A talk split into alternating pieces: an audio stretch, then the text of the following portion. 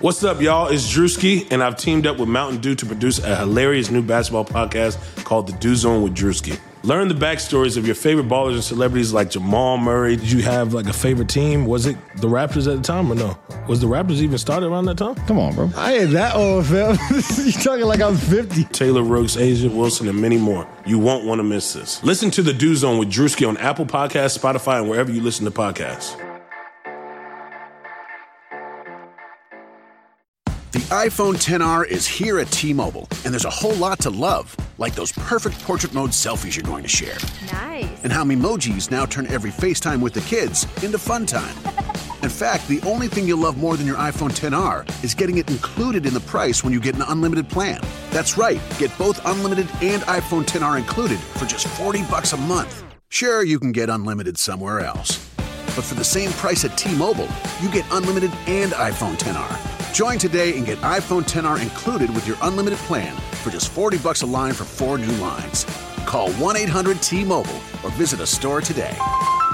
thirty dollars for Essentials plus ten dollars for iPhone X R with auto pay and qualifying trade-ins via thirty-six bill credits. Customers may notice lower speeds and further reduction if using more than fifty gigs per month. Video at four eighty p for well-qualified buyers plus taxes and fees. Contact us before canceling or remaining balances due. Qualifying service and finance agreements required. Zero down plus twenty eighty-four per month for thirty-six months. Full price seven forty-nine ninety-nine, zero percent A P R.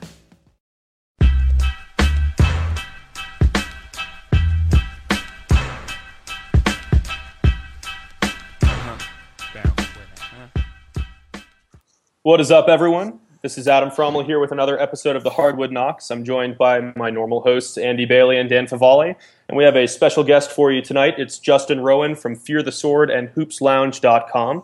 Justin is now going to be our resident Cleveland Cavaliers expert. Uh, they're coming off a season where, unfortunately, they fell just short of the title. They did make it to the N B A Finals in the first season of LeBron's return, adding some new veterans, keeping most of the uh, the existing ones in place. They're going to have a healthy Kevin Love, a healthy Kyrie Irving, hopefully. Is it title or bust now? Um, yeah, I think you can safely say it's title or bust. Um, it was a bit of a feeling out process in the first year. Obviously, the injuries to Kyrie Irving and Kevin Love didn't help things in the playoffs. Um, I think there was a lot of positives they could. The iPhone X R is here at T-Mobile, and there's a whole lot to love, like those perfect portrait mode selfies you're going to share. Nice. And how Memojis now turn every FaceTime with the kids into fun time.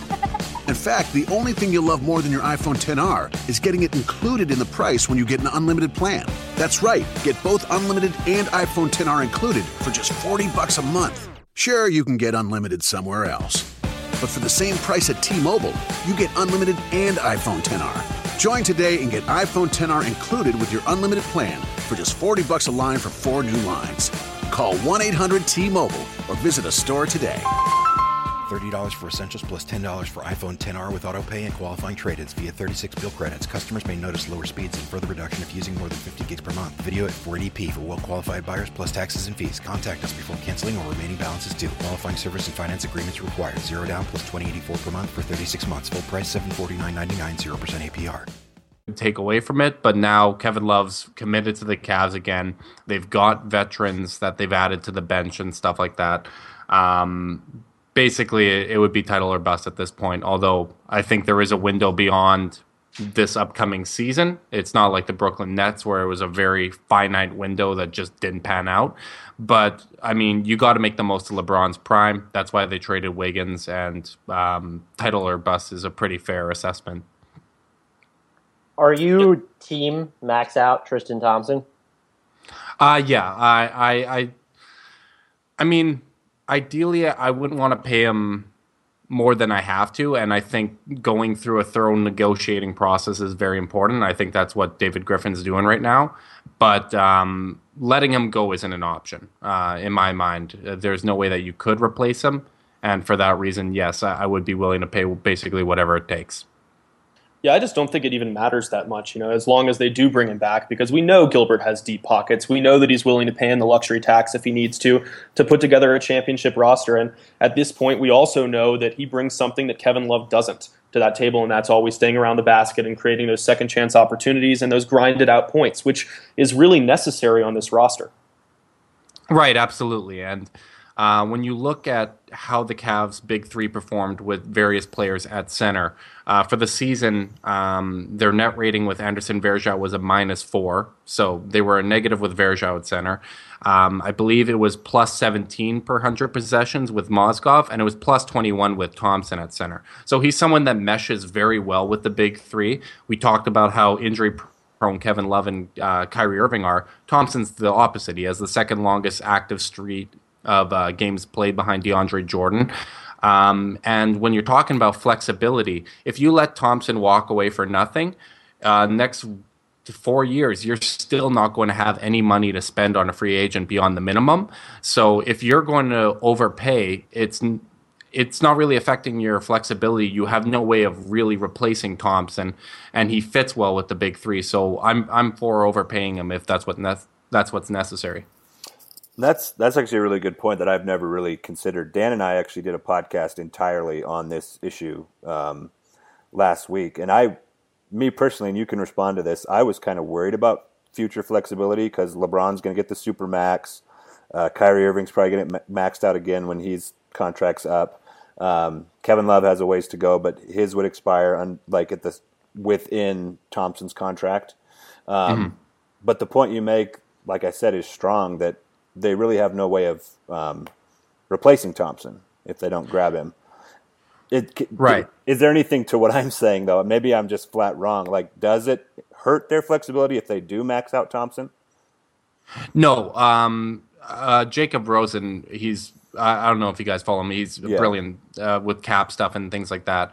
Um, basically, like I said, if you – let Thompson walk, and you don't even sign a guy for the minimum, you still don't have flexibility three or four years down the road, especially when you project what LeBron's next contract's going to look like. So, no, it, it doesn't really have any impact on being able to sign a free agent. So you're just you're you're basically like it's you want the bird rights. Is kind right. Of, okay. Right. Essentially, you want to keep Thompson. You you want to lock him up long term. Um, I think honestly, they could have locked him up for about four sixty if they would have got this done at the start of the year. I, I think he would have accepted less. Um, they decided to extend Varejão, which has proven to be a mistake. Um, and I, I think if you wait until next summer where um, he's hitting the open market, you could risk even more, uh, paying even more than you'd have to now. I, I don't know how true it is, but E S P N did report there were three to five general managers that identified they'd be willing to pay up to twenty million dollars a year for Thompson. Hmm. So if you're looking at a Uh, which might just be pressure getting the Cavs to try to sign him or overpay for him. Um, but reports like that are out there, so you run that risk. Uh, we all, a lot of people laughed when they heard Thompson turn down four fifty-two before, and it seemed crazy that his value could escalate, but hey, he, he might break out even further than he did this last year. You never know. You run that risk. Yeah. I definitely I agree with everything Justin was saying, and you, you don't want to run the risk of losing him. I don't think he would be worth the contract that he's going to get next summer if it does come that far. I can't picture him being even the second best player right now on a really good team. But there are two things here that you have to look at. You don't let him walk if you're the Cavs because it, it's like Justin said, you don't have a lot of flexibility, and there might be a window in two thousand seventeen where you could get some flexibility, but I think that's when they first get LeBron James's bird rights, so his contract is going to be absurd. You would have to make sure that you're getting rid of Varejão. You wouldn't be able to bring back Timofey Mozgov, who's going to be a free agent in twenty sixteen. So Thompson is almost a necessity because it's, it's not even just about LeBron. It's about you're going to have to pay to keep Timofey Mozgov as well. You're going to have to pay to keep this core intact, and there'd have to be so much other maneuvering to even create some flexibility. And once you get there, that flexibility isn't going to buy you in two thousand seventeen what it would buy you now because of the escalating salaries. The other point that I made to Bailey in the previous podcast, and while we're on a lesser scale, is you also have to look at the sacrifice Thompson is making when you're paying him. It's sort of like that James Harden effect in Oklahoma City. Thompson's by no means James Harden, but he's giving up a lot. He's giving up the chance to start on a good team in his prime. He's sort of resigning to the fact that he's never going to be a superstar or at least have a chance to become that featured guy on a different team. And just to me, I, I know you have the LeBron aspect and the whole they don't have the Cavaliers don't have flexibility otherwise, but that has to play into this as well, too. You're almost compensating Thompson for the opportunity that you can't give him. Mm-hmm. Yeah, I actually sort of want to shift gears a little bit just so we don't spend thirty minutes talking about Tristan Thompson uh, because the Cavs the Cavs actually had one of my favorite moves of the offseason, and you guys might laugh at me for this, but it, it was signing Mo Williams. You know, bringing him back on, on a veteran deal to come off the bench and, and be Kyrie Irving's backup. You know, I love that. You know, he's had mm-hmm. success in Cleveland before. He made the All-Star team in two thousand nine. We know that he can work next to LeBron James. And beyond that, like, he still has a lot of talent left in the tank. He he had some great games last year, that fifty-point explosion. I think this adds a, a, another element to this team that just makes them even more dangerous. Mm-hmm. I think the most important aspect of what Mo Williams brings is he brings them a third competent ball handler. Dellavedova, he plays pretty well in his role, but it's primarily as a shooting guard. He plays off ball. He doesn't really handle the ball. He defends and shoots. Mo Williams can actually initiate the offense. And I think what that allows you to do is actually stagger the big three's minutes. You can play Kevin Love in a feature role now with LeBron and Kyrie resting without worrying about who's going to bring the ball up, who's going to initiate the offense. So you give yourself security, you give yourself a third ball handler, and it allows you flexibility where you can now run the offense with through Kevin Love uh, because there's someone to facilitate. I love that point, and, and I, I wouldn't have laughed at you um, for bringing it up, Adam. I like the addition too. Um, but I never thought about it in the context of what it can do for Kevin Love. Um, I think that's that's great what Justin just brought up.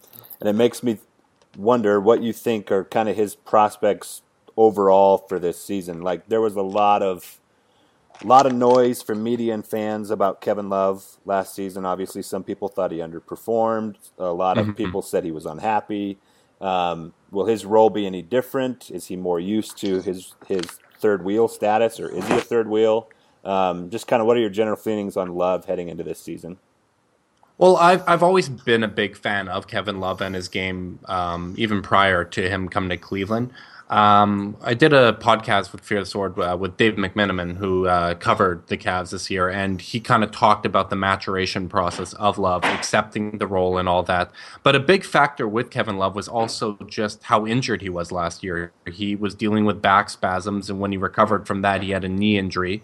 Um, and then back spasms became a factor again in that season. He kind of got past the back spasms towards the end of the year. But when you looked, when he had two days rest, he was scoring over twenty points per game in that third wheel role, which I don't think you can expect like twenty-two points per game out of Kevin Love. But I think if he's healthy, he's going to at least shoot better percentages. His percentages were way down. So even if he's functioning in that role or a slightly more featured role, you're probably going to see his numbers increase just because he's more like himself. Yeah, it's almost impossible to avoid making the comparison to what Chris Bosh went through as soon as LeBron joined the Heat in two thousand ten. You know, initially there were struggles until he accepted that lesser role where he was going to space the court even more than he already did. And you, you, Love already has that skill. He doesn't have to develop it, but it's still an adjustment period, and it's a tough one to make for a player who's used to filling that number one and almost number two option as well for the bulk of his career.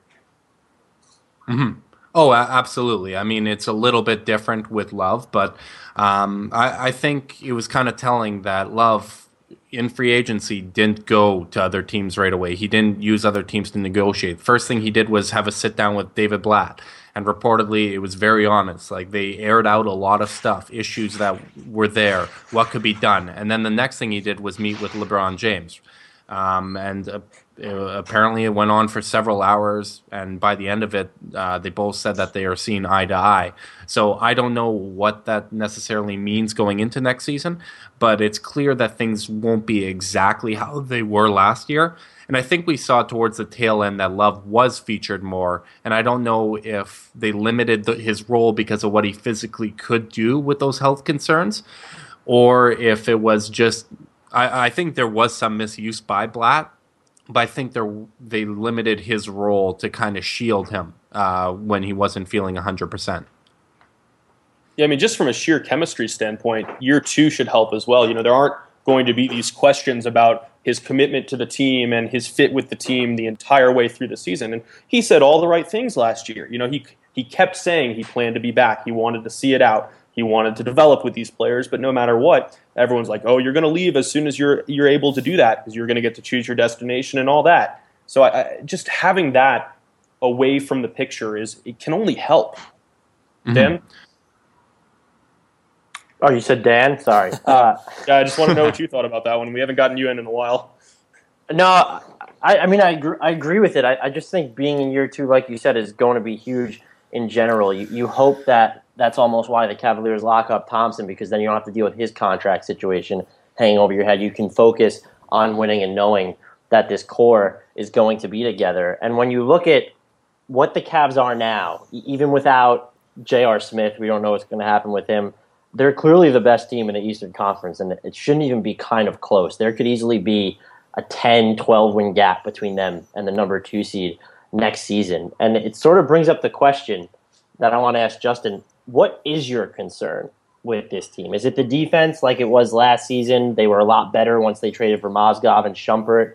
You just look at this roster, and I don't want to call it totally complete, but there's so much talent, and they've done such a nice job putting some nice complementary guys in place. What is the biggest issue that they're going to need to overcome? Well, I mean, the issues and concerns I do have, I mean, they are minor. Health is obviously the major one. Um, another concern I have, I do like the pickup of Richard Jefferson. I think that allows them to spell LeBron a little bit. But whenever you see a guy shift from getting significant minutes into a minor role, you never know exactly how they're going to adjust. Uh, you, we saw with uh, Mike Miller going from Memphis to Cleveland. Uh, like when you get in a funk and you're getting significant minutes, you have an opportunity to shoot your way out of it. If you're only being asked to play five, six minutes a game, you can be in a prolonged funk for a long period of time, and that's just going to cause LeBron to play more minutes. You're not going to be able to spell him, and that could lead to health concerns in the future. So if they can stay healthy, um, if the bench starts contributing more than they did last year, um, then I'm going to feel a lot better about this. Uh, after the trade uh, for Mozgov, uh, Shumpert, and Smith, the Cavs were thirty-three and three. With the big three in the lineup when they were healthy. So that's, I mean, they were a pretty good team. Um, I don't think they're going to put up great defensive numbers. Uh, they do have a couple players that need to improve, uh, especially Kevin Love. There's concerns with how he's going to play defending the pick and roll. Um, but even in the regular season, LeBron's not going to try on defense in the regular season. We've seen that now. So there's a different defensive ceiling once the playoffs come around just because LeBron's going to start trying. Yeah, I mean, it has to be health for me too, especially in the front court where, you know, Mozgov has to stay healthy because then you're looking at Varejão as really the only backup center. As durable hey, Sasha as Kaun. Yeah, Sasha Kaun, they just picked him well. up, the mystery man. Yeah, I mean, as durable as, as Tristan Thompson is, like I, I would worry if you're trying to slot him in at the five for the bulk of the regular season, if that's your only option. Um, I, I don't think it'll get to that point, but just kind of a lingering concern. And last year we saw LeBron take take the two weeks off to fly down to Miami for some treatment. And, I mean, that's pretty telling to me as well. They've got to keep him healthy for the playoffs because we know they're going to get there. You know, it's not about the regular season. Sure, they could push sixty-five wins or more, but it's about a championship. I mean, we said that right from the beginning. It's a title or bust season. Right. Yeah. Absolutely. That's sort of that's sort of my biggest concern for them as well. Not necessarily the health aspect, but everything Adam just said sort of described what was happening in Miami during their golden age after that two thousand ten, two thousand eleven season when they really got everything together and they went on that two championship run and were going for that three-peat. You knew what the end goal was. And the Cavaliers are a little bit younger and they have a lot of less established players who are expected to play key roles right down to Tristan Thompson and Shumpert, even Mozgov. And then you have two stars who are younger than Bosh and Wade and Love and Irving. Are they going to be able to understand that? You hope they will because they've been through the ringer now for one year. This won't be as new to them this season.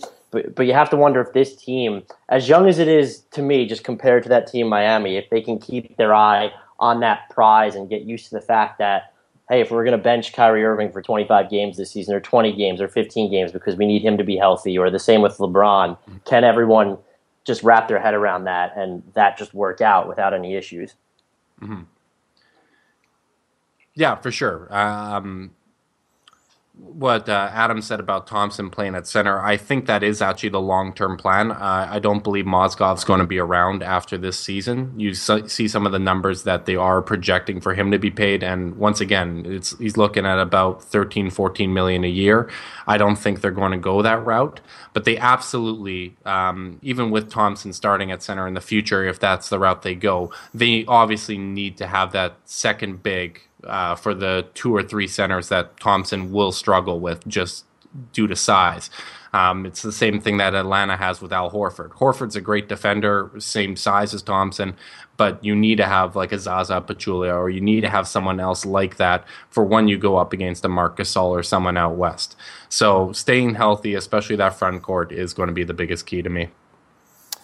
I'm going to switch gears a little bit um, to somebody that we haven't really talked about yet, my personal favorite uh, Cleveland Cavalier. Um, what do you think about Kyrie Irving's prospects for his second season in year, year with uh, LeBron? Um, well, I'm I'm a big fan of Kyrie. He's one of the few players I have trouble being completely objective on just because I've been such a fan. Um, but... It, again, that was something we discussed with uh, Dave McMenamin, where he said when he would talk to LeBron about Kyrie, he would say LeBron's just a genuine fan, like, of how talented Kyrie is at that age. But he's sitting there and like, okay, he's he just turned twenty-three at the end of last season. Like, he's incredibly young, and while he matured a lot last season, there were still concerns. Uh, LeBron wanted him to play through injury a little bit more, especially in playoffs. That was a bit of a concern there. And kind of felt like Kyrie got through that barrier game one in the finals, but unfortunately he ended up breaking his knee with a collision in overtime. Um, but th- basically, I expect Kyrie to come out bla- guns blazing again. He's He is a mature player, but there's going to be hiccups along the road, and I think how he responds to that is going to be really, really important to how successful the Cavs are next year. Got a quick anecdote on that, on those lines real fast. Uh, at the beginning of the season last year, it seemed like they were butting heads. You know, there were all the reports that LeBron and Kyrie weren't necessarily getting along. And I, I covered a Cavs game out in Denver, um, and it was right at the height of all those rumors. And when, when the media was kind of swarmed around Kyrie, he was like, yeah, me and, me and LeBron are beefing about our favorite T V shows. Like, I like Family Guy, and he likes some other show. You know, and, and it was mm-hmm. clear from that moment that they were getting along. You know, all their interactions were were, were perfectly pleasant. There weren't mm-hmm. really any concerns except for the ones that the media wanted to generate. And it yeah. should, I think it should be even more obvious that they're on the same page now, now that they're in year two. Mm-hmm. You know, they know how to work together. Yeah, absolutely. I think that's... I think with LeBron, like wherever he's been his whole career, everything gets overblown and everything's turned into like a media hype fest. And so I think it was Adam who brought it up earlier that just having everything in place now, like there's no chance Kevin Love's going to leave. Um, some of those things between Kyrie and LeBron should be in the past. I think that continuity and, and what that can do for chemistry could could do wonders for this team. Mm-hmm. Absolutely. And I think people forget that not everyone has the same type of personality. Like when you listen to how Kyrie talks and what players he idolizes, like he's kind of got a little bit of that Kobe Bryant mentality where he's fiery, he's going to argue, he, like he doesn't mind getting into a yelling match, but it's all in the process of getting better. Uh, you'll see LeBron scream at Tristan Thompson in games, and Thompson responds to that really well. And then you have Kevin Love, who's an introvert. Um, he's... After the game, he's going to go home, he's going to crack open a beer, watch some game film. He's completely content with being on his own. Um, so I think people read a little bit too much into player personalities, and uh, they try to make a storyline where there's not necessarily one. But there certainly was friction between Kyrie and LeBron, between LeBron and Love. Um, they were learning how to play with one another and how to get the most out of one another. So chemistry... I think you're definitely going to see a jump in how well they function as a unit just because they're more familiar with one another next year. Towing on what you just said, Justin, even what uh, Bailey said, everything does seem to be overblown in Cleveland. It, this drama follows LeBron, even if it doesn't exist. And we've sort of uh, avoided this to this point. What is your read on the David Blatt situation? Do you view that as a constantly tenuous relationship between he and LeBron? Is it just another one of those things that's being overblown because it involves LeBron? Um, I think th- Blatt did not make things easy on himself last year. Um, I think from saying, oh, Kevin Love's not a max player, just to try to be a, a bit of a smartass um, because he didn't think he was a max player because he was only on a four-year deal, or little things like that. Like, Blatt could have made things a lot easier on himself. I think his job is safe. I don't think there's an issue with job security. I think th- just with his personality, his personal pride, there is going to be friction between he and the media, he and the team at times. But I think the team does believe in him. I think his kind of insane attitude, his confidence in that, kind of the team put that on their shoulders, especially in the finals when um, they were shorthanded. They truly believed they could win. I mean, you're much closer to the team than I am, so correct me if I'm wrong, but it's my it's my understanding that if LeBron didn't want Blatt there, Blatt wouldn't be there. Right, yeah, I, I completely believe that as well. Um, I think they would have hired, oh, God, I, I wish they wouldn't, but Mark Jackson maybe, if that was what LeBron wanted. Uh, um, but I, I think LeBron feels like he can win with any coach, and it's going to be a feeling out process with Blatt and LeBron um, to kind of figure out how they're going to run things. Uh, LeBron likes having influence in the coaching staff. He's always going to be that way. Um, Tyronn Lue had a big part in the coaching as well last year. It's a bit of a collaborative effort, and it's like the new teammates. It's going to take time for them to work together and figure out what the natural pecking order is there. The good thing about everything we're talking about is there's nothing that's really new now, like it was last season, is we sort of know these are the issues they're going to face. They've already been through it for a year. They'll know how to handle it better, and a lot of things have probably been resolved or are just thriving now. And you just look at that. You look at how they performed after getting Mozgov, Smith, and Shumpert. They won fifty-three games last year. That total is going to go up. How high mm-hmm. do you see it going up, especially with the way the Eastern Conference is structured right now? Um, well, I'll just quickly say I think the East has improved a fair bit, um, but I think the second tier has gotten a lot wider, and even the third tier is better.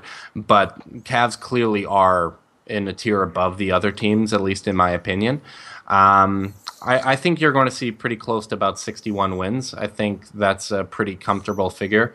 Um, they were below five hundred at the halfway point last year and ended up winning fifty-three games. So I think if they can stay healthy, sixty, sixty-one wins seems pretty comfortable. What do you think, Adam? I'm going to say that sixty might be the floor this season, barring any unforeseen injuries. You know, I think that this is way too talented of a team that actually understands more of what they want to do and has those pieces in place rather than trying to make midseason additions. I would be shocked if they finished in the fifties. So I, I'd say sixty-three, sixty-four. Bales? I'll say sixty just for factoring in the health, because I do think that sporadically Irving might have to take a couple nights off. Love might have to take a couple nights off. LeBron might. Um, I don't, they probably won't do them all at the same time. Um, but, yeah, I'd say probably around sixty. I think it's going to be around sixty-two, and the reason I probably wouldn't even say higher is because even if everyone's healthy, you have to believe that Blatt's going to rest LeBron or just rest these guys to make sure they're healthy for the playoffs, just like Eric Spoelstra would do in Miami. So I think sixty-two easily, and there is a possibility for more, but that's only if they're really gunning for it, which I don't see a need for them to do.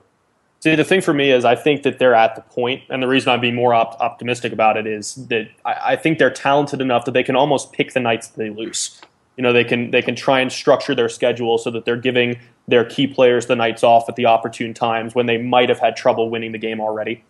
So that, mm-hmm. I guess that's the that's the reason for that three to four game discrepancy there. That's the Popovich strategy. Yep. Rest them in the marquee game. They don't know.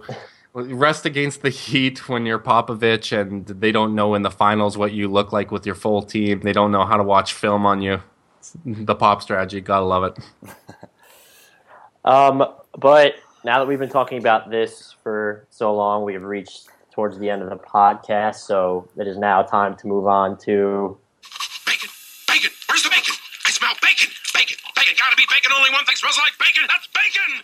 All right, so here's what's burning my bacon. Um, off-season Twitter, basketball Twitter, there's always arguing. There's always trying to drum up some sort of story. There's comparing players, comparing teams.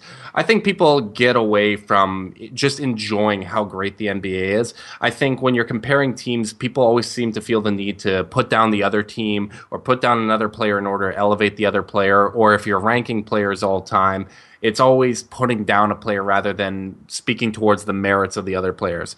I, I think we're not enough people just enjoy the league, um, enjoy it for the fun there is. There's so many different styles and ways to win, different ways to build. Um, if a team does something crazy like how the Sixers are trying to build, it might not work. It might work. You could have a perfectly sound plan and things just go completely wrong. Or you can draft Anthony Bennett number one overall and LeBron decides to come back to your team and things work out.